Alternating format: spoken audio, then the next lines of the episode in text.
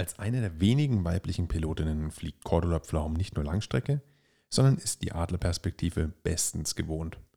Sie gibt uns Einblicke in ihre Karriere, erklärt, was Pilotinnen und Ärzte voneinander lernen können und zeigt, wie sich eine Fehlerkultur mit einer Sicherheitskultur vereinen lässt. Ja, herzlich willkommen, meine Damen und Herren, heute zur Adlerperspektive an Bord, äh, gemeinsam mit äh, Nico und Luisa. Heute darf ich mich vorstellen, Cordula Pflaum, ihre Flugkapitänin.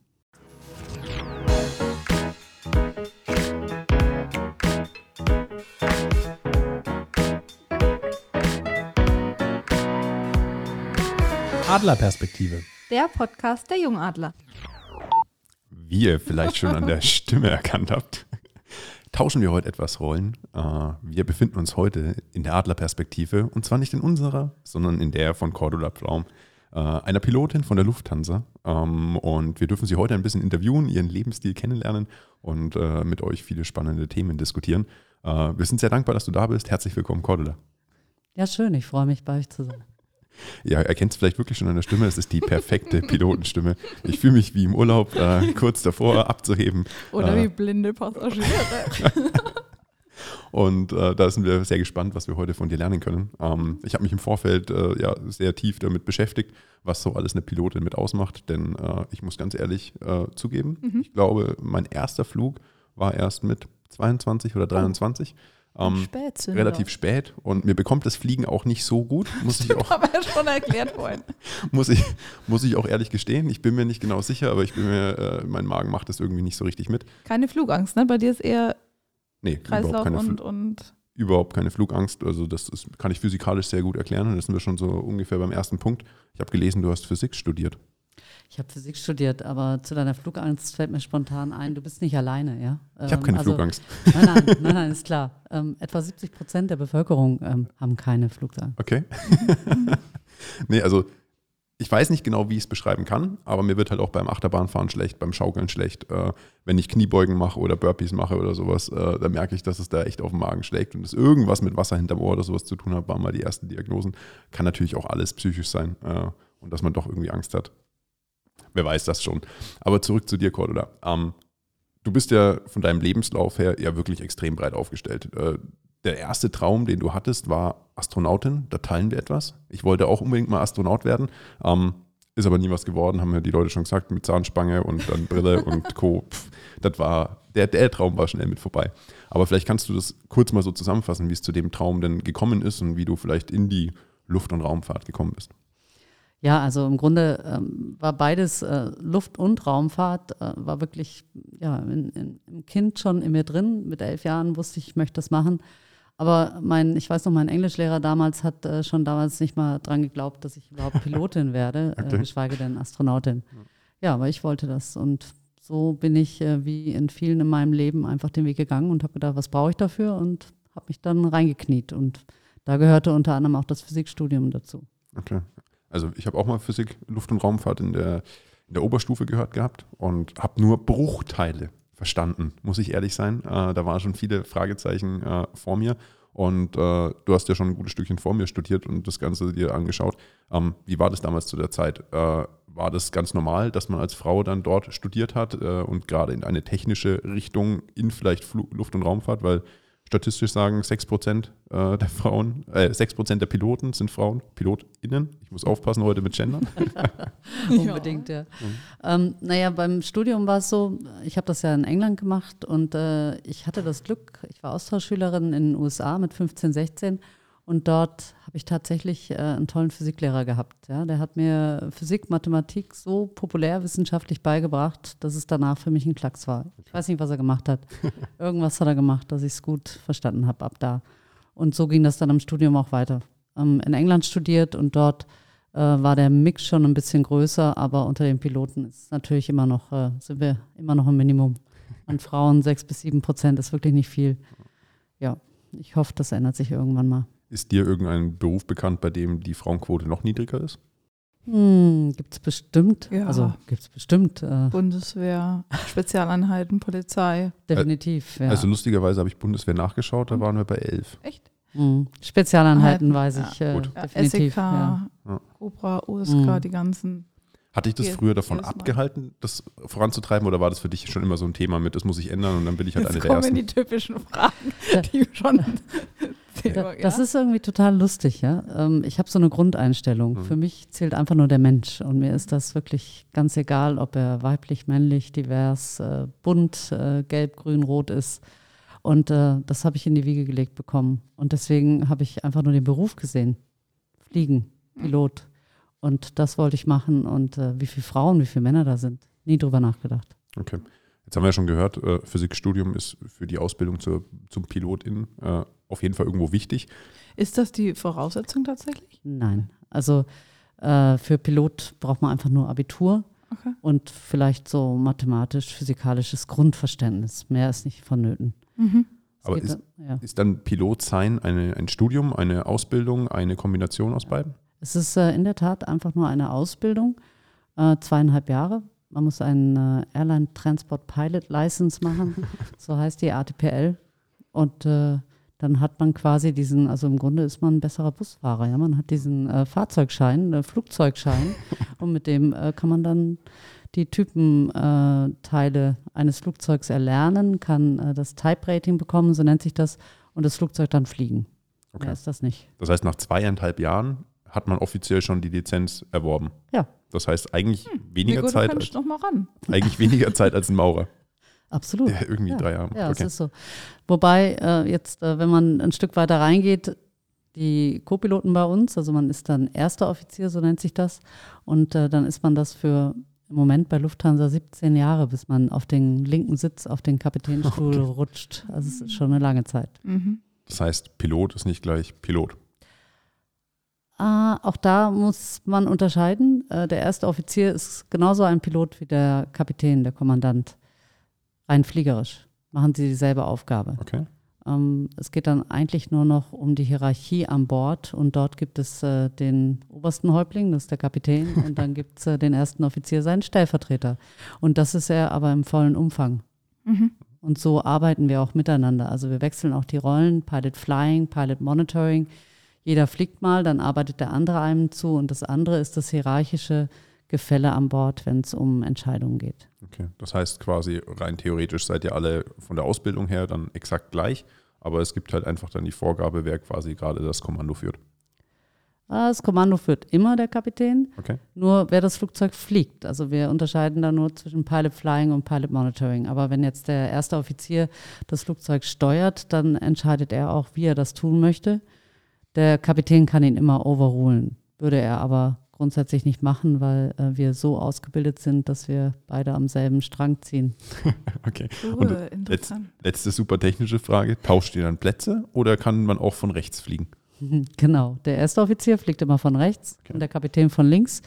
Ähm, ich bin das heißt, ich fliege auch von rechts. Also jetzt am Sonntag geht es nach Boston. Da habe ich einen Kapitän, der fliegt das erste Mal auf diesem Flugzeugtyp. Okay. Und dann sitze ich rechts neben ihm auf dem Platz des ersten Offizieres und überwache ihn und fliege mit ihm gemeinsam. okay. Also ersten ähnlich wie Flug. so ein Fahrschullehrer. Ja, genau. Gibt's Wir haben nur nicht doppelte Spiegel. Braucht man die beim Flugzeug? nee, den Rückspiegel haben wir noch nicht. Aber noch nicht einwandfrei. Naja, das heißt, äh, bist du dann so ein bisschen noch nervös vor jedem Start oder ist es mittlerweile, ich gehe zur Arbeit, bin konzentriert, aber von Nervosität keine Spur mehr? Na klar bin ich auch noch nervös. Ähm, ist so ein bisschen Eustress, ja, äh, vor jedem Flug. Ich sage immer, jeder Flug ist ein Präzedenzfall, jeder Flug ist anders. Und es können immer Dinge passieren, mit denen ich nicht gerechnet habe. Und das ist ja das, wie wir uns auch trainieren. Also wir trainieren uns kompetenzbasiert. Das heißt, wir versuchen uns allen die Kompetenzen anzueignen, dass wir, was immer da kommt, meistern können. Und das ist sau spannend. Bei jedem Start, bei jedem Flug. Dann bin ich jetzt neugierig. Was war das Überraschendste, was passiert ist bei einem Start oder bei einer Landung? Oder im Flug. Oder im Flug. So, so, so richtig. Ähm, ganz viel passiert immer im Simulator, Okay. wo wir da ständig trainieren. Äh, in Real Life, also man sagt, äh, wenn ein Pilot einmal im Leben einen Triebwerksausfall hatte, dann ist das schon viel, statistisch gesehen. Mhm. Deshalb diese Besonderheiten haben wir im Simulator. Zum Glück. So Ja. soll es sein. Aber die werden dann auch eingespielt sozusagen, oder? Genau, da sitze ich dann oftmals hinten am Bedienpult und so ähnlich wie hier bei deinem Mischpult. da sitze ich dann da hinten und äh, drücke auf verschiedene Knöpfe und die Kollegen vorne müssen dann diese Situation meistern, was sie eben gut können, weil wir ihnen die Kompetenzen dazu Okay. beibringen. Was sind da so Fälle Das ist zum schön Beispiel? ausgedrückt. Raubvogel von vorne.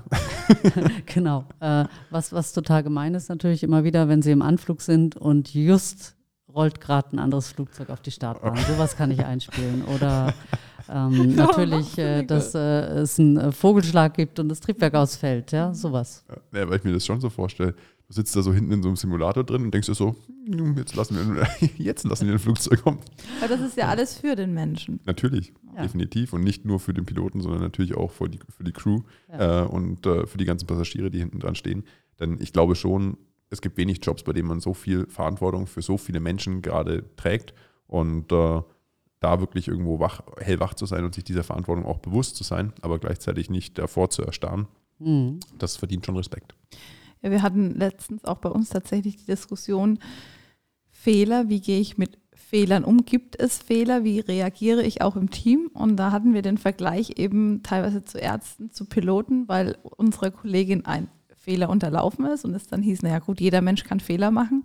Und wir dann uns ähm, ausgetauscht haben in der Mittagspause hier mit den Kollegen, darf denn auch ein Pilot einen Fehler machen? Darf ein Arzt einen Fehler machen? kommt er hin zu einem Unfallort und sagt, oh Entschuldigung, ich habe vergessen, den Defibrillator aufzuladen, es war mein Fehler, tut mir leid. Wie sehr ist da die Gesellschaft auch offen und verständnisvoll? Und da haben wir uns ja auch schon mal im Vorgang drüber unterhalten. Am Ende sitzt auch als Pilot ein Mensch am Mischpult, am Steuer, am Steuerhebel, genauso wie ein Arzt ähm, ja, im OP steht und auch mal seinen besseren und nicht so guten Tag hat. Wie ist da bei euch so die Einstellung und, und die Stimmung auch? Wie bringt man das dann auch Menschen rüber, auch in, in den Situationen mit umzugehen?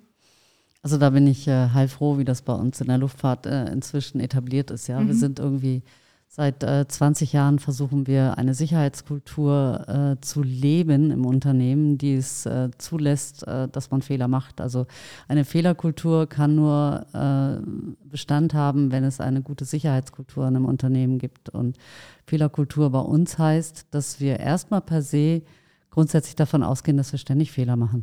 Und äh, die machen wir auch. Und das sind kleine Fehler, ja, dass wir einen Schalter vergessen oder ähm, eine Höhe falsch eindrehen oder mal einen Funkspruch äh, nicht richtig hören. Und wir leben damit und wissen das und äh, leben so eine Fehlerkultur. Erstmal normalisieren wir es, ja, dass jeder weiß, ähm, ja klar, wir sind alles Menschen und wir machen Fehler. Und äh, dadurch äh, generieren wir auch, dass die Kollegen die Fehler auch benennen und sie nicht unter den Teppich kehren, sondern äh, frei raus sagen, hey, ähm, mir ist das passiert. Oder wenn der andere es merkt, dann sagt er nicht, "Ah, wie kannst du nur, sondern er sagt, ähm, Mensch, ähm, ich habe gesehen, ähm, lass uns das bitte machen. Ja? Mhm, Oder das bitte bleibt sogar weg, weil wir auch mehr in der Kommandantensprache sind, äh, Kommandosprache sind im Cockpit. Aber ähm, wir sprechen Dinge an und das ist vollkommen in Ordnung und normal. Das gehört dazu. Also es heißt auch bei uns Threat and Error Management. Das heißt, wir bekämpfen Bedrohungen. Bedrohungen sind so Sachen wie Vogelschlag, wie äh, schlechtes Wetter, wie äh, großes Verkehrsaufkommen. Wir wissen, dass die da sind und wir können sie nicht ändern. Und dasselbe ist mit den Errors. Wir wissen, dass wir Fehler machen und versuchen dann ein gutes Error-Management zu machen. Vielleicht auch da nochmal zu der Kommandantensprache oder Artikulation. ähm, hältst du das auch für, für sinnvoll und einfacher, so eine direkte, klare Sprache auch in Unternehmen, wie es jetzt bei uns ist, in der Agentur, in anderen Branchen zu nutzen? Weil wir tatsächlich das Thema hatten ähm, vor ein paar Wochen, wie sehr verschönt man, wie sehr bitte, danke, wertschätzend spricht man oder wie klar ist es auch, wenn man wirklich ähm, direkt eine Aussprache hat und äh, kommandiert oder Anweisungen gibt. Hältst du das auch für möglich, das auch auf andere Branchen umzumünzen? Oder sagst du, okay, da ist man, ist man einfach anderen ja, Risiken ausgesetzt und man kann das ein bisschen verblümter ausdrücken? Naja, da bist du so ein bisschen wie äh, bei Spielregeln, ja. Äh, Spielregeln, Siedler von Katan, ja, jeder kennt die Spielregeln und dann halten wir uns da dran. Und wenn man äh, in so einem Unternehmen das etabliert und sagt, das sind unsere Spielregeln, so arbeiten wir miteinander und so ist es gemeint. Ich weiß noch, wir hatten mal das Thema, weil unsere Kabinenkollegen sind ja auf eine ganz andere Art und Weise ausgebildet, auch ausgesucht und äh, reden in der Regel auch anders. Ja. Mhm. Sind eben auch viel mehr mit Bitte, Danke und mhm. freundlich mhm. unterwegs und bei uns sehr äh, mit Kommandosprache im Cockpit. Und äh, dann sagte einmal auch ein Kollege, ja, du kannst doch die Kollegin nicht nach vorne holen äh, zu Start und Landung, weil die hört uns dann, wie wir so komisch reden. ähm, und die denkt dann vielleicht, die Stimmung ist schlecht. Ja? Mhm. Und dann sage ich, ja, aber das ist doch gerade gut, wenn die das mal mitbekommt, äh, wie wir hier so arbeiten. Das äh, kann man ja erklären, mhm. warum das so ist. Ja? Also ich glaube, wenn man diese Spielregeln setzt, dann ist das sehr hilfreich. Und wir unterscheiden nicht nur da zwischen Cockpit-Kabine, sondern wir unterscheiden auch zwischen den Situationen. Also sobald bei uns ein, wir nennen das Abnormal passiert, also das kann sein von über ähm, ein, sagen wir, allein ein kranker Passagier oder ein mhm. brennender Lithium-Ionen-Akku. Also da haben wir alles Verfahren dafür. Und äh, wenn wir in diese Situation kommen, dann werden Checklisten abgearbeitet und dann ist es genauso auch in der Kabine, in unseren, bei unseren Kabinenkollegen, dass sie dann diese Sprache verwenden und deutlich kürzer und knapper werden, mhm. ja. Mhm. Und wenn du jetzt aber sagst, okay, diese ja relativ schroffe Form, glaubst du, es würde auch andersrum funktionieren oder ist die etabliert, weil sie bei euch in der Situation am besten funktioniert? Ja, nicht nur am besten funktioniert. Also ich denke da immer wieder gern an Spock. Also ich bin ein großer Fan von Spock, von Enterprise, kennt ihr? Und mir gefällt das äh, unglaublich, wie er fragt, ja. Weil er fragt einfach wertfrei.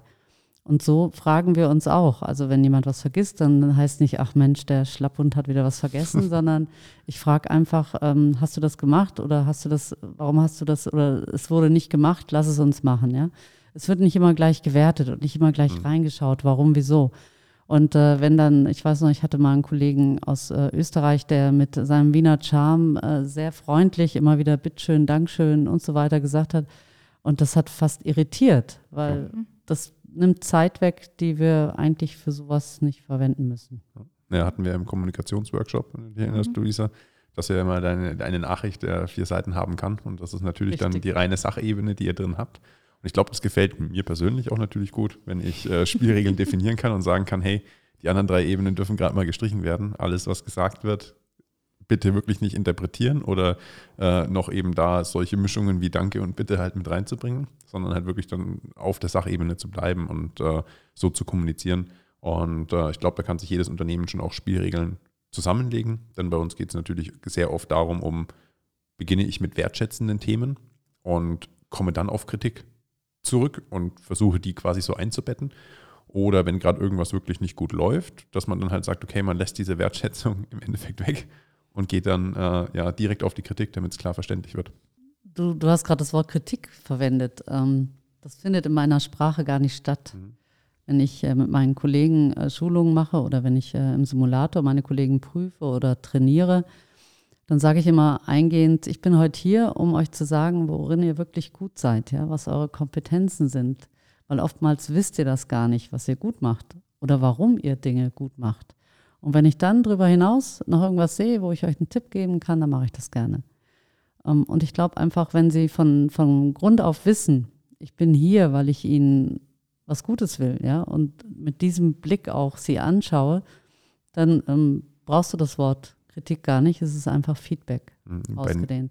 Bei, bei immer neuen Gruppen kann ich mir das sehr gut vorstellen, weil du ja dann die Spielregeln erstmal definieren musst. Nur wenn ich diese Präambel quasi mal in die Spielregeln eines Unternehmens mit übernehme, dann müsste ich das ja nicht jedes Mal mit dazu sagen, sondern könnte ja ganz aktiv sagen, hey, du bist bei uns im Team, weil wir wissen, dass du in dem, was du tust, gut bist, sonst wärst du nicht hier.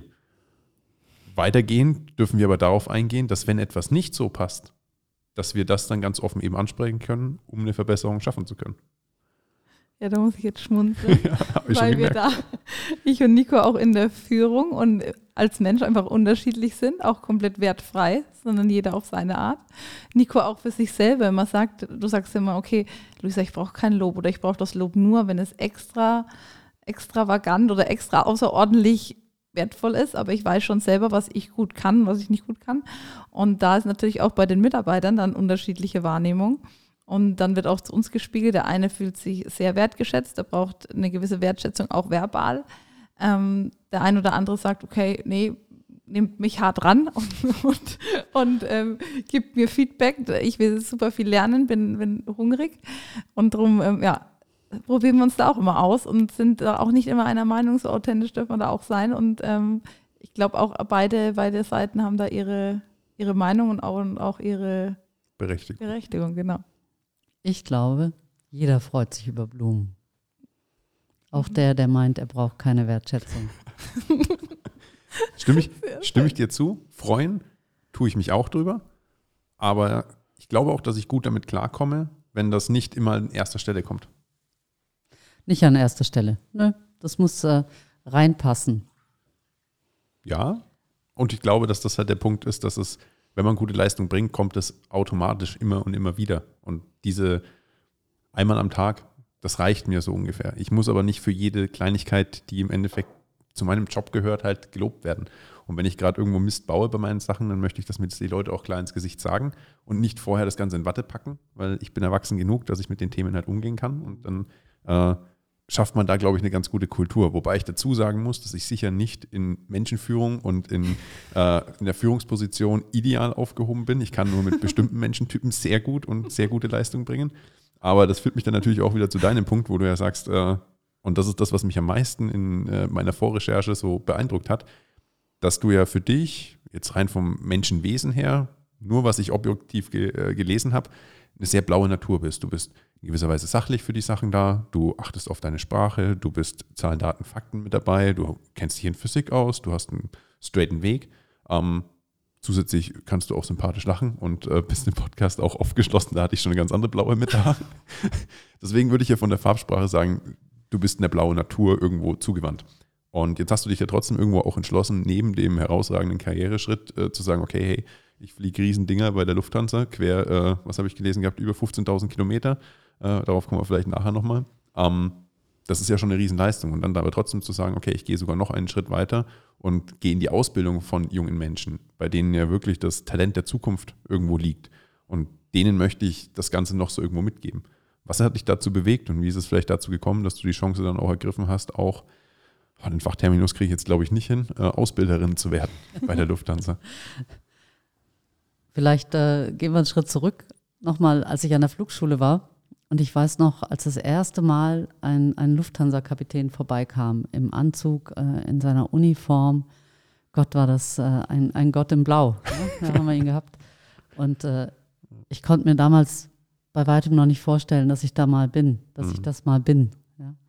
Und äh, das zu erleben, selber die Position in zu haben. Und äh, ich hatte ja nach der Flugschule zweieinhalb Jahre Wartezeit. Ich war dann Flugbegleiterin, ich war Kabinenchefin, ähm, ich war am Boden, habe ich Check-in-Ops gemacht. Ich habe mir so alle Bereiche mal angetan, ja, und habe das auch sehr genossen, das mal zu sehen. Und wenn man in all diesen Positionen mal gearbeitet hat und dann selber irgendwann vorne links sitzt und äh, der Kapitän oder die Kapitänin ist, dann ist das äh, ein unglaublich schönes Gefühl. Und da habe ich, äh, freue ich mich jeden Tag, wenn ich äh, zur Arbeit gehe. Dann aber auch noch äh, in diese kleine Riege der Ausbilder reinzukommen. Also das hätte ich mir nie zu träumen gewagt. Und äh, habe mich auch da sehr gefreut, weil ich vorher schon im Classroom Trainerin war für Crew Resource Management, CRM-Themen. Und äh, dann aber diesen anderen Schritt noch gehen zu dürfen, ja, das ist eher, ähm, ich würde es fast äh, Karma nennen und äh, freue mich sehr. Bin da auch jeden Tag äh, demütig und das eine ist, die Kollegen auszubilden. Und jetzt gehe ich nochmal einen Schritt weiter, ähm, was ich inzwischen tun darf. Ich darf die neuen Ausbilder ausbilden. Das heißt, auch im Klassenzimmer ihnen die Pädagogikseminare beibringen, ihnen zu sagen, wie ich meine Briefings mache, äh, worauf es ankommt, dass sie äh, Verhalten, verhaltensbasiert bewerten sollen und übe das mit ihnen und gebe ihnen einfach von der Pike auf mit, was einen guten Ausbilder ausmacht. Das ist äh, wirklich die Kür und ich freue mich riesig, das machen zu dürfen. Hast du dich dafür beworben oder bist du quasi einem Ruf gefolgt?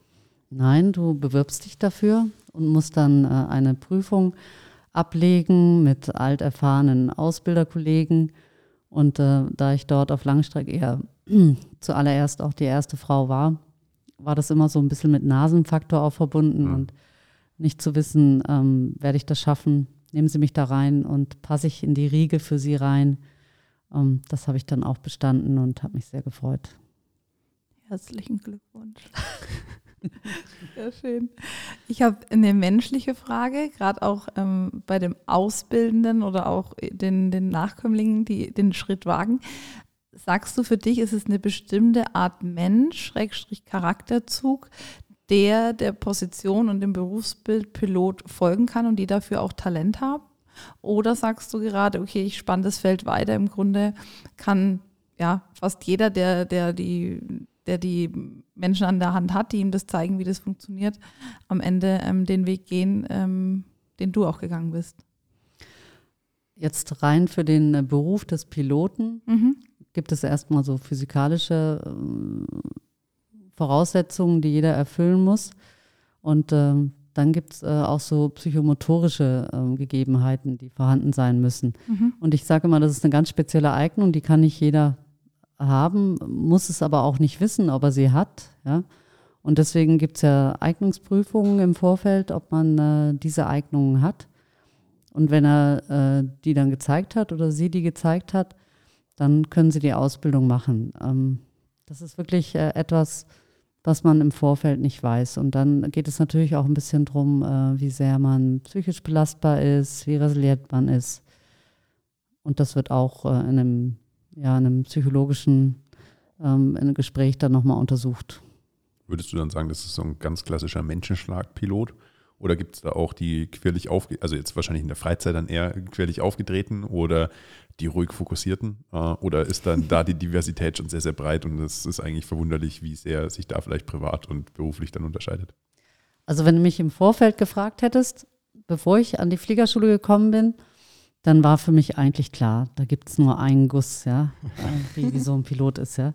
Und als ich dann an diese Flugschule kam und meine Klasse dort kennenlernen durfte, der 191. Nachwuchsflugzeugführer-Lehrgang, so hieß das damals, ähm, da war ich total baff, weil es gab die ganze Bandbreite, ja. Das war wie an der Schule, du hast alles gehabt. Du hast den Introvertierten gehabt, du hast den Klassenclown gehabt, du hast den ganz Stillen gehabt, du hast den das Käpsele gehabt, ja, du hast alles gehabt.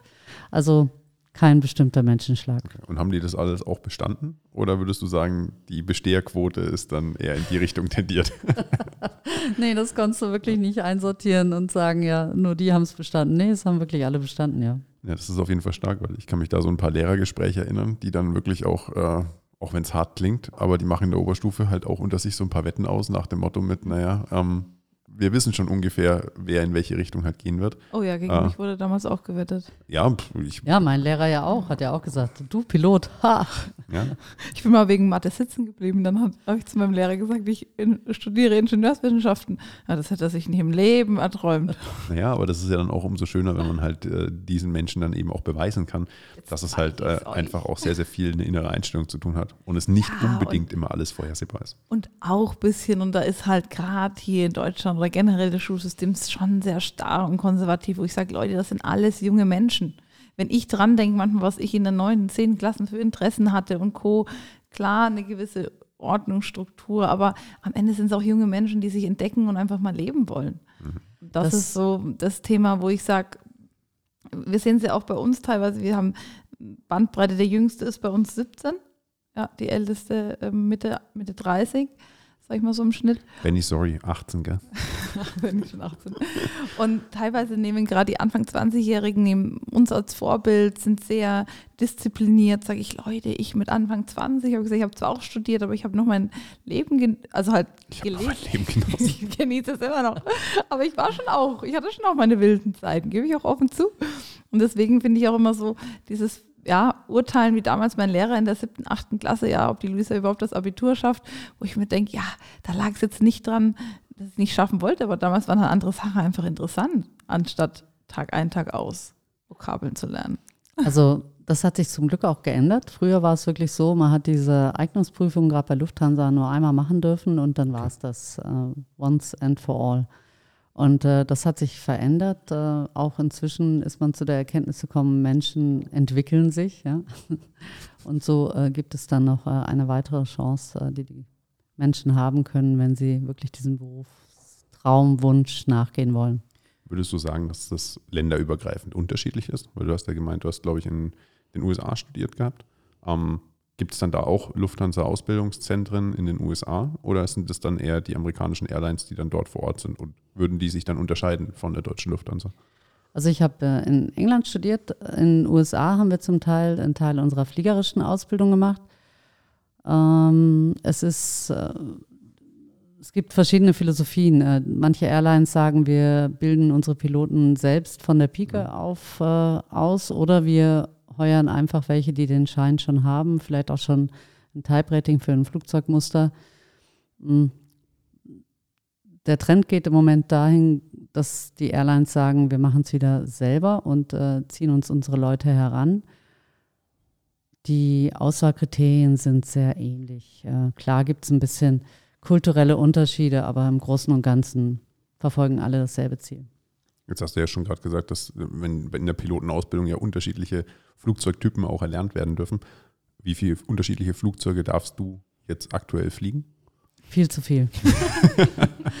also Type Rating habe ich derzeit auf dem Airbus A330, auf dem Airbus A340-300, auf dem Airbus A340-600 und auf dem A350.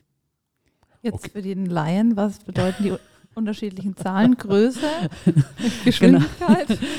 Genau, genau das sind äh, verschiedene äh, Flugzeugtypen von mhm. Länge, Größe, mhm. Triebwerksanzahl. Der 340 hat vier Triebwerke, 330, 350 haben zwei Triebwerke.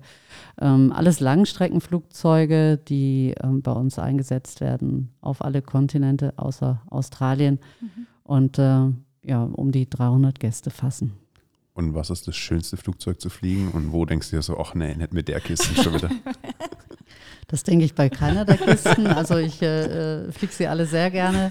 Aber ich muss natürlich sagen, äh, dass das äh, schönste Erlebnis äh, als Pilot derzeit auf dem Airbus A350 stattfindet, weil das ist das modernste Verkehrsflugzeug und äh, da hat sich Airbus wirklich übertroffen, was die Ergonomie für diesen Arbeitsplatz für einen Piloten angeht. Also es hat haben sie wirklich toll gestaltet und man merkt, bei der Entwicklung hat ein Piloten gearbeitet. Also oh. Sitzheizung und Apple CarPlay. Ja, leider all das nicht. Also kalte Füße kriege okay. ich immer noch, obwohl oh. äh, die, die Fußheizung ist ein bisschen besser. Okay. Und wenn man jetzt in so einem Cockpit sitzt und ich durfte nur einmal als Schüler ganz kurz reinschauen, ähm, aber es sieht ja schon sehr technisch aus. Aber in so manchen Filmen hat man irgendwie das Gefühl, jo, der Pilot startet und landet das Flugzeug und dann werden die Füße hochgelegt und äh, der, der äh, ja, wie heißt das Ding, Autopilot äh, Das hatten wir vorhin beim Mittagessen sogar, ja. weil ähm, es hieß, wenn du acht Stunden dann mit einem Co-Piloten in dem Cockpit bist, was machst du da? Oh. Und dann habe ich sehr flopsig und vorlaut gesagt, na, ihr schlaft doch. Und dann sagt Cordula, nein, nein, nein, ich kann weder Musik hören, noch äh, sämtliche Das beruhigt mich jetzt auch so ein bisschen. und dann äh, bin ich jetzt gespannt genau auf die Antwort. Also mir fallen zwei Sachen dazu ein. Das eine ist, ähm, wir sagen immer, wenn jemand vorne ins Cockpit schaut und äh, uns da so arbeiten sieht, äh, das erinnert mich immer an die ja, Analogie zu einem ähm, Analphabeten, der jemand ein Buch lesen, lesen sieht. Mhm. Ja? Mhm. Weil da ist es genauso, der weiß nicht, was der Mensch da tut.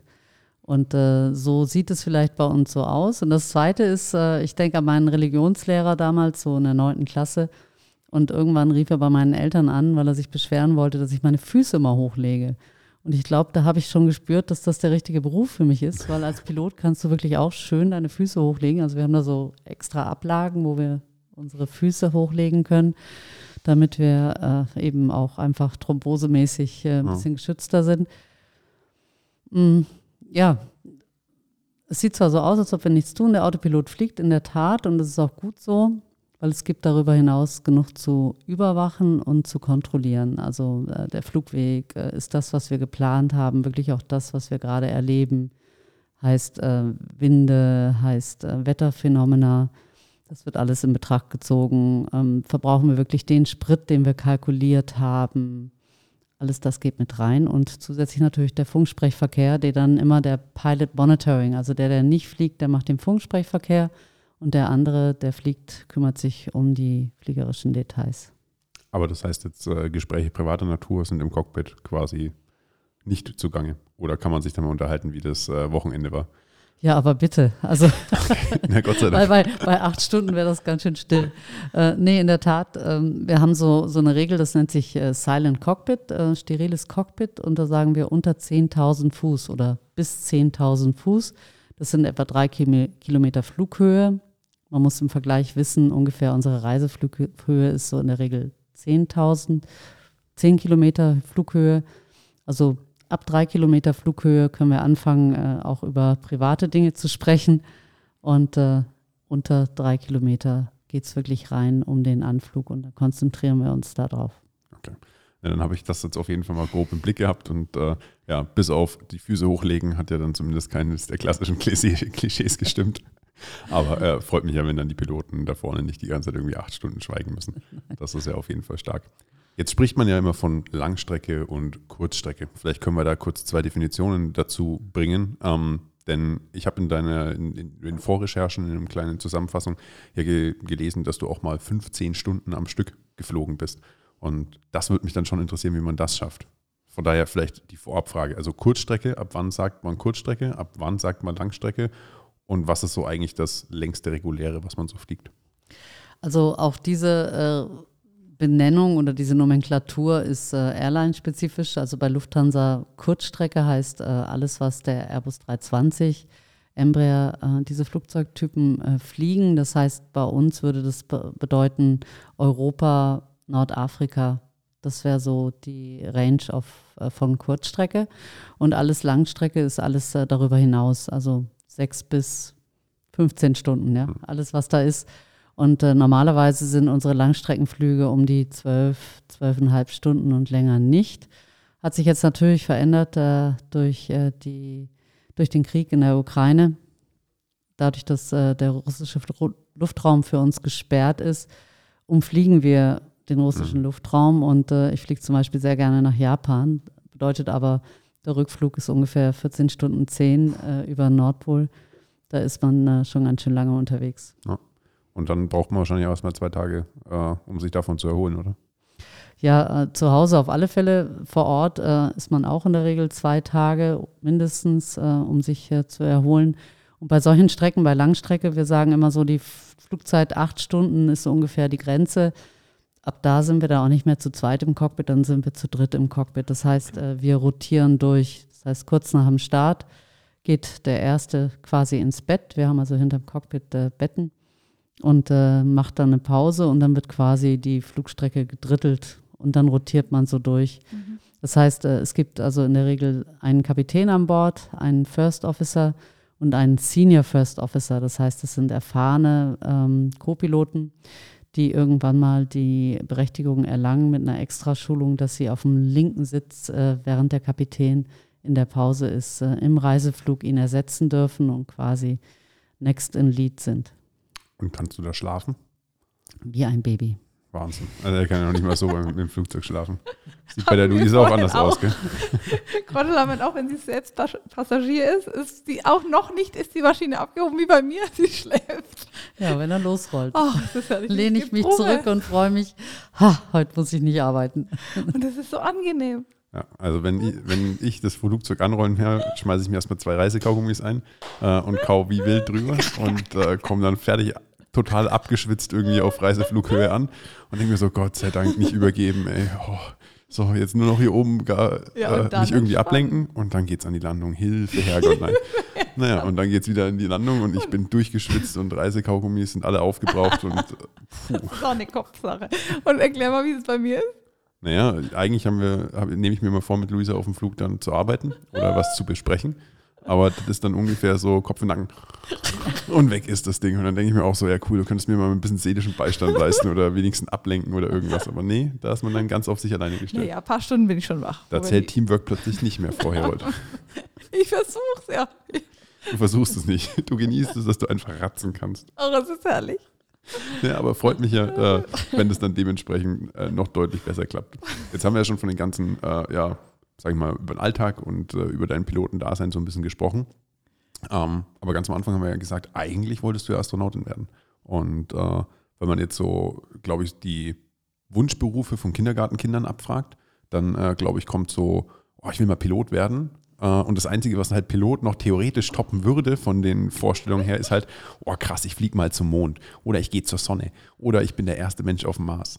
Ähm, das sind die Kindheitsthemen und ich weiß, dass ich drei, vier Bücher zu Hause habe, wo Bilder vom Mars so drauf sind, oh. wo, dann, wo dann so Astronauten gemalt sind, die da landen. Und ich, die haben sich so sehr bei mir eingebrannt und ich weiß aber gar nicht mehr, wann ich diesen Berufswunsch verloren habe oder wann das so klar war. Ich weiß nur, dass ich definitiv traurig beim Kieferorthopäden war, der gemeint hat, äh, als er die Zahnspange eingesetzt hat, und ab jetzt kannst du kein Astronaut mehr werden. Gott, ist das so? Soweit ich weiß, heißt das halt, weil du halt so hohe G-Kräfte aushalten musst, äh, können es sein, wenn sich Zähne verschieben, dass die Zähne halt dann einfach rausfallen die oder halt, rausfliegen. Ja. ja. Und deswegen darf man dann halt das nicht mehr machen. Das wenn die Zahnspange draußen ist? Naja, dann sind deine Zähne trotzdem durch das Verschieben so locker, dass sie halt nicht mehr das Ganze aushalten.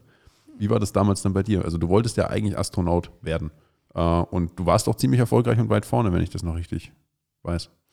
Ja, also ich wollte äh, Pilot oder Astronaut. Also ich hatte da schon äh, immer noch das äh, Oder äh, im Blick. Woher das kam, weiß ich wirklich nicht. Ähm, ich habe äh, die Sterne immer geliebt, Astronomie, habe dann mhm. auch mal in so einer Astronomie AG mitgemacht. Ja. Und ich weiß, wo die meisten meiner Mitschülerinnen dann die Bravo-Poster an der Wand hatten. Da habe ich mir dann so ähm, ja, Weltraumbilder bestellt und Palmenbilder, Strandbilder. Also sowas war eher bei mir an der Wand und äh, war immer ein Traum von mir. Und dann war einfach klar, als Europäer musst du auch äh, in Europa dich bewerben. Und da gab es einfach ewig keine Ausschreibung. Habe das immer mitverfolgt und habe geguckt, was brauche ich denn dafür, habe äh, Tauchen gelernt, habe Russisch gelernt, ähm, habe alles gemacht, äh, was ich tun konnte, um mich da gut zu positionieren, aber es hat halt ewig gedauert und dann irgendwann äh, war es soweit, das war 2008 und dann habe ich diese Auswahl gemacht und äh, naja, das ist ja nichts, was mal von heute auf morgen passiert. Das mhm. hat sich halt fast über ein Jahr gezogen mit äh, den ersten Tests, dann nochmal Tests, dann nochmal Tests und äh, dann noch schriftlich und das einreichen. Und äh, dann zum Schluss äh, hat es leider nicht geklappt, ja. Aber du warst unter den letzten 30. Ich war unter den letzten 30, ja. Ich war auch äh, ziemlich gut dabei. Es äh, hat sich dann im Nachhinein herausgestellt, dass es durchaus auch eine politische Entscheidung war, weil es hieß, die zwei Piloten kommen aus Italien und so war es dann auch. Und äh, ich war halt leider kein Wissenschaftler oder Ingenieur. Mhm. Okay. Um, ähm, ist das so auch im Astronautenbereich so streng und so hoch gerankt, die Zulassungen und die, die, der Bewerbungsprozess? Wie meinst du? Von den Themen sowohl theoretische Auswahl, praktische Tests, Anforderungen an den Menschen, an das Körperliche, an die Psyche. Ist das Nonplusultra, kann man schon fast sagen, von der Berufsklasse? Ja, also es ist äh, sehr parallel auch zu der Pilotenauswahl gewesen. Es war mhm. auch in Hamburg bei der DLR, wurden die Anfangstests gemacht, dann ging es weiter in Köln. Um, sehr, sehr ähnlich und äh, dann noch ein bisschen vertiefter. Klassische Assessment Center, ähm, körperliche Belastung und äh, natürlich viel äh, psychologische Gespräche, Schreib Schriftprobe musstest du einreichen. Schönschriftprobe? Ja, Ach du da, deswegen Dann wäre es ja damals schon durchgefallen. Ja, deswegen hat es nicht geklappt bei mir auch. Ähm, ja, also mhm. es hat sich sehr ähnlich angefühlt zu den Pilotentests. Mhm. Ja, vielleicht nochmal einen Tick drauf. Und wäre dann äh, bei der DLR wäre es mhm. geendet. Gut, und man muss sich natürlich überlegen, wenn das so ein Traumberuf ist oder ein Beruf ist, den sich viele vorstellen könnten oder der so besonders ist, dann gibt es eine gigantische, äh, ein gigantisches Angebot an Bewerbern. Weiß und 10.000. Und so wie viel, ja, muss man überlegen, ja, 10.000 Leute und wie viele deutsche, ja, wie viele deutsche Astronauten haben wir? Achso, du meinst an, am Ende wie viele naja, Stellen? Wenn du sagst, du hast 10.000 Bewerber und brauchst nur zwei im Jahr? Also sechs hatten sie damals eingestellt und die zwei haben sie halt gesagt, sollen aus Italien Ja, dann überleg dir mal. Dann hast du da hat äh, Berlusconi seine Finger im Spiel gehabt. Naja. Naja, aber gibt es das im Vergleich nicht so eine hohe ähm, Bewerberquote und dann nur so wenig Plätze. Also überleg dir, mal, ja, überleg dir mal, egal welcher Beruf dir einfällt, selbst schon Pilot, was hatten Sie gesagt, 5500 hat die Lufthansa? 5000 haben wir genau. Ja. Und dann äh, kannst du dir vorstellen, äh, wo gibt es denn noch weniger oder was ist noch ja, seltener? Also vielleicht den Ägyptologen, aber ich glaube, mhm. da wollen die Leute nicht so äh, damit so mhm. viel zu tun haben. Aber gut, äh, in der Zusammenfassung stand auch, dass das für dich eine Art Wendepunkt war und eine Art, ja, Learning, wie du mit Niederlagen ja soweit umgehen kannst und hat dich ja so persönlich soweit auch irgendwo geprägt. Ähm, Würdest du sagen, dass das für dich jetzt genau so wirklich auch okay ist, wie es dann gekommen ist und du in reiner Dankbarkeit für das, was du erreicht hast, bist? Oder wurmt es dich ab und zu, dass du vielleicht den Mond nicht von oben gesehen hast? Nee, für mich war immer klar, auch äh, als das dann nicht geklappt hat, dass ich jetzt nie dafür zahlen würde, ja, und äh, SpaceX bezahlt, dass sie mich da hochschicken, ähm, würde ich kein Gel Geld investieren. Wenn, da wäre das für mich wirklich der Beruf gewesen, die Arbeit, wobei ich, auch wenn ich es geschafft hätte, ähm, wieder zur Lufthansa zurückgekehrt wäre. Okay. Nach äh, einigen Jahren, so war das im Grunde auch äh, vereinbart. Also das heißt, deine Kinder könnten dir auch keinen Gefallen tun, wenn sie sagen, zum Ruhestand schenken sie dir ein Ticket äh, für einmal Weltraum und zurück. Nee, äh, definitiv nicht. Das wissen die auch. Okay. Ähm, ich glaube, für die Familie war es sehr gut, weil sie natürlich äh, deutlich mehr von mir hatten, als wenn ich äh, in diese Auswahl oder in diese Ausbildung gegangen wäre. Ähm, es ist schon so, dass ich äh, mich in dieses Thema immer noch nicht äh, wirklich vertiefe wieder. ein bisschen Kränkung ist wahrscheinlich immer noch in mir drin. Und äh, so konzentriere ich mich immer auf das Hier und Jetzt, was ich jetzt gerade mache und freue mich sehr, Ausbilderin bei Lufthansa sein zu dürfen. Jetzt habe ich noch zwei letzte Punkte mit auf meinem Zettel drauf. Ähm, das eine, was mich super beeindruckt hat und was mich auch ein bisschen motiviert hat, äh, das Gespräch auch in der Form zu finden, und wir haben es vorhin ja schon angesprochen, ist das, was du als Pilotin lernst. Oder nennen wir mal das Beispiel von dem Theorem, wirklich irgendwie Regeln aufzustellen oder eine Kultur in einer Firma wie Lufthansa oder im Pilotenkreis zu etablieren, ähm, habt ihr auch aktuell transferiert, auch auf einen Ärztekongress, wenn ich das richtig gesehen habe, dass du ja dort auch als äh, Speakerin und äh, ja, mit denen zusammen verschiedene Konzepte lernst und schaust, was können Piloten von Ärzten lernen und was können Ärzte von Piloten lernen. Vielleicht kannst du mir das ganz kurz erklären, wie die Kombination Arzt-Pilot zusammenkommt, außer dass sie beide irgendwie als Engel in Blau und in Weiß angesehen werden. Oder ja, in Blau und in Weiß, genau. Genau, ich bin blau, habe ich, hab heute gelernt, ja. ähm, ja, es gibt so unendlich viele Parallelen und äh, man kann eigentlich damit anfangen, dass man äh, über die Patienten und die Gäste an Bord nachdenkt. Ja? Wenn man einfach mal eine Aufstellung machen möchte und sich überlegt, was wünscht sich ein Gast bei uns an Bord von uns? Zu überleben. zu überleben. Ähm, Pünktlichkeit, Transparenz, Sicherheit, ja, dass man sich auf ihn verlassen kann. Kommunikation. Kommunikation, dass man mit ihm spricht. Also es sind unendlich viele Parallelen da. Und äh, wenn man dasselbe für den Patienten sich mal überlegt, kommt man auf dieselben Punkte. Mhm. Ja? Und es ist auch äh, die, die Gruppierung, das Team, was zusammenarbeitet. Nehmen wir die Pflege im Vergleich dann zu den Medizinern, den Ärzten und genauso bei uns in der Kombination Cockpit und Kabine. Auch sehr viel Parallelen. Unterschiedlich ausgewählt, äh, unterschiedlich trainiert, ganz anderer Menschenschlag oftmals. Wie schafft man es da, als Team gut zu funktionieren? Dann sind es so Themen wie Checklisten, äh, wird ja gern immer wieder benannt. Sicherheitskultur, Fehlerkultur. Ihr habt so schön gesagt, ja, sagt ein Arzt, äh, sorry, ich habe den Defi vergessen, ja, tut mir leid. Ähm, das macht er in der Regel nicht. Und bei uns äh, ist das deutlich mehr in der Kultur drin. Und das versuchen wir zu transformieren. Wir wollen das äh, einfach ähm, ihnen beibringen, dass es äh, sinnhaft ist, dies zu tun und genauso, was äh, eine gute Kommunikation bringt, äh, was ein gutes Workload-Management bringt. Ich nehme gerne das Beispiel äh, der Telefone in einer Klinik. Ja? Wenn äh, mir der Arzt sagt, naja, früher gab es halt die Beeper, ja, die konnte man immer wegdrücken. Jetzt hat man Handys, naja, und das klingelt halt 300 Mal am Tag bei dem. Ja? Und dann fragt man sich, äh, wie, wie ein Arzt eine Arbeit abschließen kann in aller Ruhe, wenn immer wieder dieses Telefon klingelt. Ja? Mhm bei uns unvorstellbar. Ich bin ganz froh, wenn die Cockpit-Tür oder die Flugzeugtür zugeht und wir einfach unsere Telefone nicht mehr benutzen, ja, und die einfach weg sind, dass man äh, mal diese Ruhe hat. Geht euch vielleicht auch als Passagier so. Ähm, also unendlich viele Parallelen, wir können viel voneinander lernen und ähm, die Medizin ist auch aufgeschlossen. Wir sind auf einem guten Weg, das äh, zu implementieren. Ich sehe da auch ganz harte Parallelen zu meiner Luisa von gestern. Äh, bei dem man dann auch merkt, ja, Workload-Management und tausend Nachrichten und ständig am Telefon und der will noch dies und der will noch das, aber jetzt sitze ich doch gerade am PC und habe mich an die Arbeit gemacht, aber jetzt bräuchte ich das noch. Dann schreibe ich gerade eine Mail, dann kommt eine neue Mail rein, ach, oh, da muss ich auch von noch. meinem Nervenzusammenbruch gesagt. Naja, Nervenzusammenbruch würde ich es noch nicht nennen, aber äh, das ist natürlich dann immer spannend, wie man, mit, wie man mit diesen Themen dann auch äh, in gewisser Weise ja. natürlich umgeht.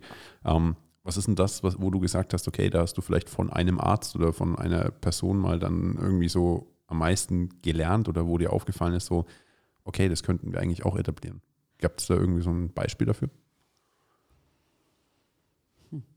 Was, äh, was sehr beeindruckend ist, wie sie wirklich äh, hands-on äh, diese Situation, also bei uns sage ich immer an Bord, es gibt im Cockpit wenig Situationen, wo wir schnell handeln müssen, mhm. weil, weil oftmals auch eher die Sorge ist, Haste makes waste, ja? dass man eher sagt, äh, erstmal zurücklehnen, in Ruhe gucken, was klingelt da, was für ein Licht ist da gerade an, äh, dass man wirklich in Ruhe sich erstmal aufs Liegen konzentriert und dann das Problem angeht. Ähm, diese Möglichkeiten haben die Ärzte oft im ähm, OP nicht.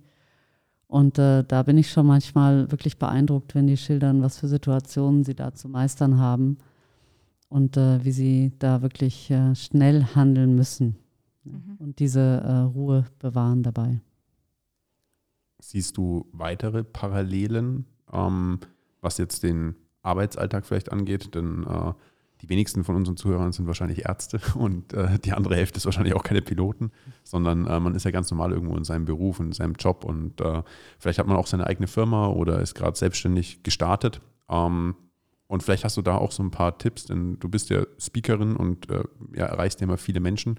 Ähm, vielleicht kannst du da einfach ein bisschen was äh, mit auf den Weg geben, wo du sagen würdest, okay, äh, überlegt euch mal dies oder jenes, wie könntet ihr handeln, wie könnt ihr Stress reduzieren, ähm, was sind vielleicht so ein paar Learnings, äh, die wir auch alle irgendwo mitnehmen können. Denn ich glaube, das eine oder andere haben Luisa und ich schon mitgenommen und ich freue mich da mal mit, mit ihr wieder ein paar Spielregeln zu definieren. Das wird herrlich. Ähm, vielleicht kannst du da auch noch ein paar äh, Themen mit aufgreifen. Also ein Thema, was wir ähm, gerne mit in die Wirtschaft tragen, in verschiedene äh, Unternehmen habe ich jetzt schon, äh, Deutsche Bahn war ich beim, äh, beim, bei der Bundesbank. Ähm, da ging es um wirklich diese Thematik äh, Sicherheitskultur und Fehlerkultur. Immer wieder als Basis, äh, auch Pharmaindustrie oftmals nachgefragt, weil im Grunde kann man bei jedem Unternehmen diese Sicherheitskultur als Basis erstmal beleuchten. Ja. Kannst du die vielleicht nochmal kurz erklären, ja. was genau Sicherheitskultur ja. bedeutet ja. und wie du daraufhin dann eine Fehlerkultur aufbauen kannst? Genau, es geht darum, sich bewusst zu machen, äh, wie schaffen wir es, ein sicheres Unternehmen zu sein. Sicher in Bezug auf das, was wir produzieren, auf das, was wir transportieren, auf äh, unsere Mitarbeiter, die People im Unternehmen. Äh, wie schaffen wir es, dass alle der Meinung sind und auch das Gefühl haben, sie können sich in einem sicheren Umfeld bewegen und äh, bestmöglich produzieren, was immer sie produzieren. Mhm.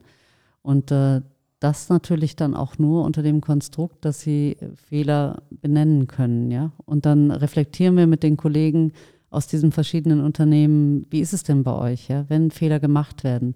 Woran liegt es, dass sie vielleicht nicht benannt werden? Woran liegt es, dass äh, im Team sie nicht benannt werden? Oder was für Gründe kann es haben, dass jeder einzelne Fehler nicht zugibt, ja? Und dann, äh, wenn sie das reflektieren, dann finden sie oft raus, ja, das sind so Sachen wie, ah, ich äh, schäme mich vor dem anderen, ich mag es nicht sagen oder, ah, oder habe Angst vor Punishment. Ja, wir sagen immer punitive Unternehmen und non-punitive Unternehmen. Also es gibt auch Fluggesellschaften, die punitiv unterwegs sind und ihre Piloten bestrafen, wenn sie Fehler machen.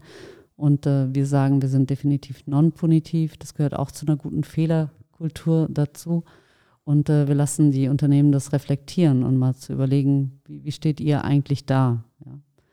Das ist das eine, was ich äh, gerne mitgebe. Und das äh, andere ist äh, wieder die Thematik Kommunikation. Und äh, da sage ich gerne, start with I. Also fang bei dir selber an. Schaffst du es äh, zu überlegen, auch wenn du was ansprechen willst, wenn du was kommunizieren willst, wenn du was jemandem anders mitgeben möchtest oder vielleicht auch was kritisieren möchtest, wie du sagst, ja.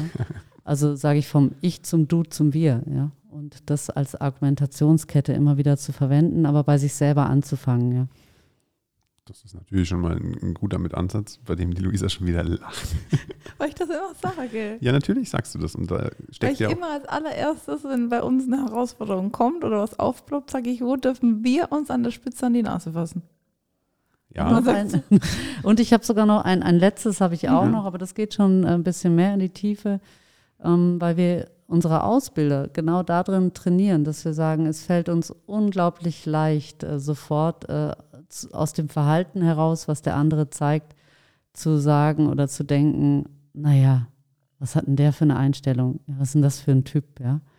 Ähm, aber einfach nur aufs Verhalten zu schauen und mal bewusst festzustellen, was ist denn überhaupt Verhalten oder was, was dichte ich ihm denn schon wieder an in dem Moment, dadurch, dass er sich so verhält. Ja?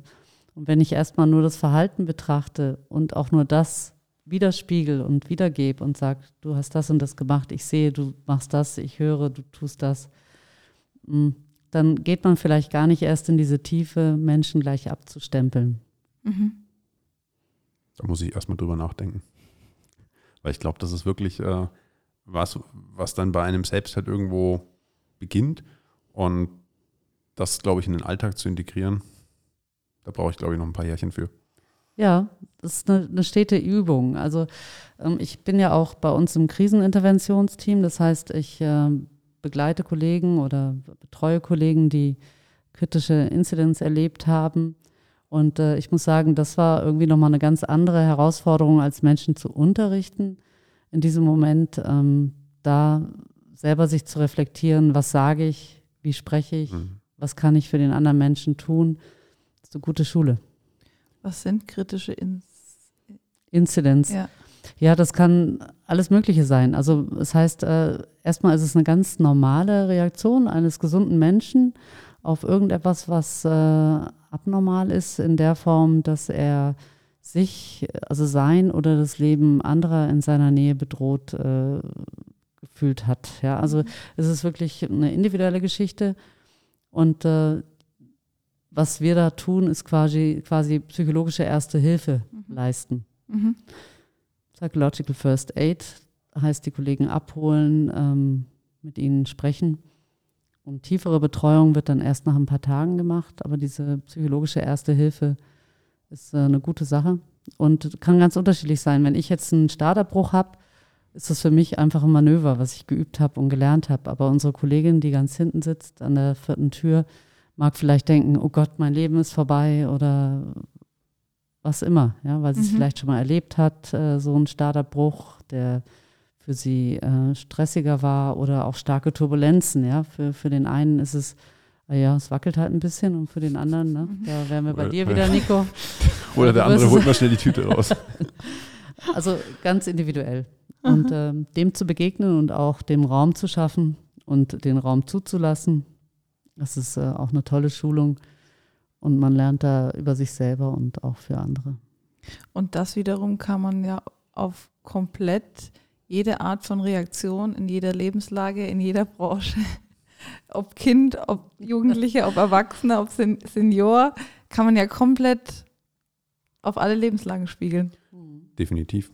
Ich glaube, das sieht man auch, äh, dass Cordo da jetzt nicht der Pilot ist, der morgens aufsteht, zur Arbeit geht, sein Flugzeug landet und sich wieder hinsetzt und denkt, mal praktisch zwei Tage in Miami, nächstes Mal bin ich in Italien, einmal frei, sondern der brodelt ja noch viel, viel mehr hinter dem Stirnlappen. Und äh, da, da, Nico! naja, da, da kommen ja viele Gedanken zusammen, da kommt sehr viel Reflexion dazu. Ich merke auch viel- schon, wie es bei dir rattert. Naja, ich, ich freue mich immer über einen Podcast, bei dem ich mich gut unterhalten kann und Impulse mitnehmen kann. Morgen kommst du zu mir und sagst, also ich gehe das jetzt nochmal an mit Astronaut. Na, mit Astronaut sicher nicht, aber ich merke, dass es ja bei dir, Cole, dann nicht irgendwo darauf begrenzt ist, Pilot zu sein, sondern da steckt so viel mehr dahinter. Ähm, wahrscheinlich hättest du es nicht gedacht, als du damit gestartet bist, aber du kommst irgendwie so in einen, in einen Flow rein, bei dem du halt immer an allen Themen arbeiten möchtest und äh, dich damit beschäftigst und dort auch immer Lösungen für dich findest. Würdest du sagen, dass das so zum Schluss so deine, deine Lebenseinstellung geworden ist?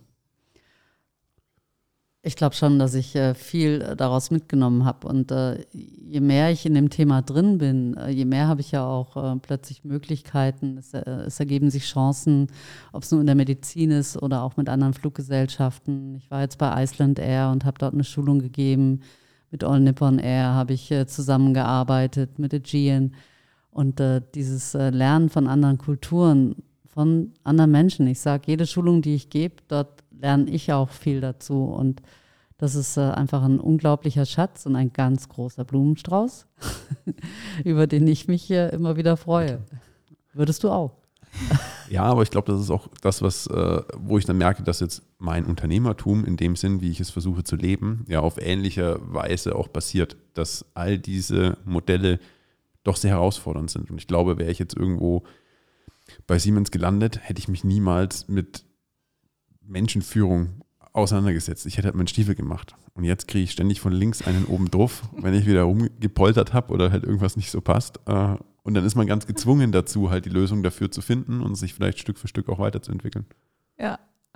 Und äh, zu guter Letzt äh, wollte ich hier auch nochmal in dem Podcast mich bedanken für alle, die das, ähm, das Backoffice mal nicht so mitbekommen. Ich und Cordula waren vor dem Podcast, Podcast entspannt essen, hier Sushi, weil die Mädels Cordula noch ein bisschen unterstützt haben im, im Fotobereich. Und ich habe Nico wieder nicht ganz strukturiert, mit viel Vorlauf gebrieft und habe gesagt, kannst du hier mal bitte ein bisschen den Podcast vorbereiten, was wir da fragen wollen? Weil ich jemand bin, der das sehr, sehr spontan aus der Hüfte raus macht. Und von da auch von meiner Seite vielen Dank, Nico. Ähm, du hast Cordula jetzt, glaube ich, paar Minuten vor dem Podcast kennengelernt und wie immer auch das Ganze souverän, aber auch lustig abgeholt und ich ähm, konnte da zuhören. Ich hatte ein, zwei Mal tatsächlich Gänsehaut. Ich glaube, das haben die Hörer so nicht mitbekommen, da ich gerade. Ach, das war das Knistern, was da. ja, da, da ich gerade, das sind wir auch authentisch, ähm, auch mich wieder viel reflektiere, auch zwei, drei ähm, Situationen in den letzten Tagen ähm, einfach sehr positiv, emotional auch wahrnehme und mir denke, okay, wohin, wohin geht die Reise? Und deswegen war ich ein bisschen auch zurückhaltender und habe euch gelauscht und habe das sehr genossen. Jetzt Vielen darf Dank. Ich, jetzt darf ich auf jeden Fall eine letzte Abschlussfrage stellen, denn äh, ich schaue mir ja immer auf LinkedIn viele Themen mit an und äh, habe da auch nach Buchtipps und Hör, äh, ja, Hörbüchern gefragt gehabt. Und äh, wenn ich jetzt richtig informiert bin, schreibst du auch an einem Buch oder hast schon eins publiziert? Ich schreibe gerade an einem Buch. Ähm, das wird äh, spätestens im Frühjahr nächstes Jahr auf den Markt kommen. Und äh, viele interessante Themen aus meinem Leben nochmal beleuchten. beleuchten und zeigen. Mit dieser wunderschönen Pilotenstimme ist die absolute letzte Frage. Wirst du daraus auch ein Hörbuch machen? Wer weiß. Die, die, Welt ist offen. Ich dachte jetzt, äh, du bietest mir an, die äh, Landeansage zu machen oder ah, die Verabschiedungsansage. Die äh, können wir dann definitiv noch einmal mit durchführen. Äh, das bin ich auch sehr gespannt, wie dann die äh, Adlerperspektive einmal landet und dieses wunderschöne äh, Flugzeuggespräch oder Kabinengespräch ähm, dann beendet. Ich bin da auf jeden Fall gespannt, möchte mich an der Stelle, bevor die Landeansage kommt. Recht herzlich dafür bedanken, dass wir dich so interviewen durften, dich so nah kennenlernen durften und äh, ja, dass wir den einen oder anderen Tipp sicher mit in unseren Alltag nehmen. Und hier kommt die Landeansage. Ja, liebe Gäste, lieber Nico, liebe Luisa, schön, dass Sie heute bei uns an Bord waren in der Adlerperspektive. Ich wünsche Ihnen noch einen schönen Weg nach Hause. Schön, dass Sie bei uns zugehört haben. Auf Wiedersehen.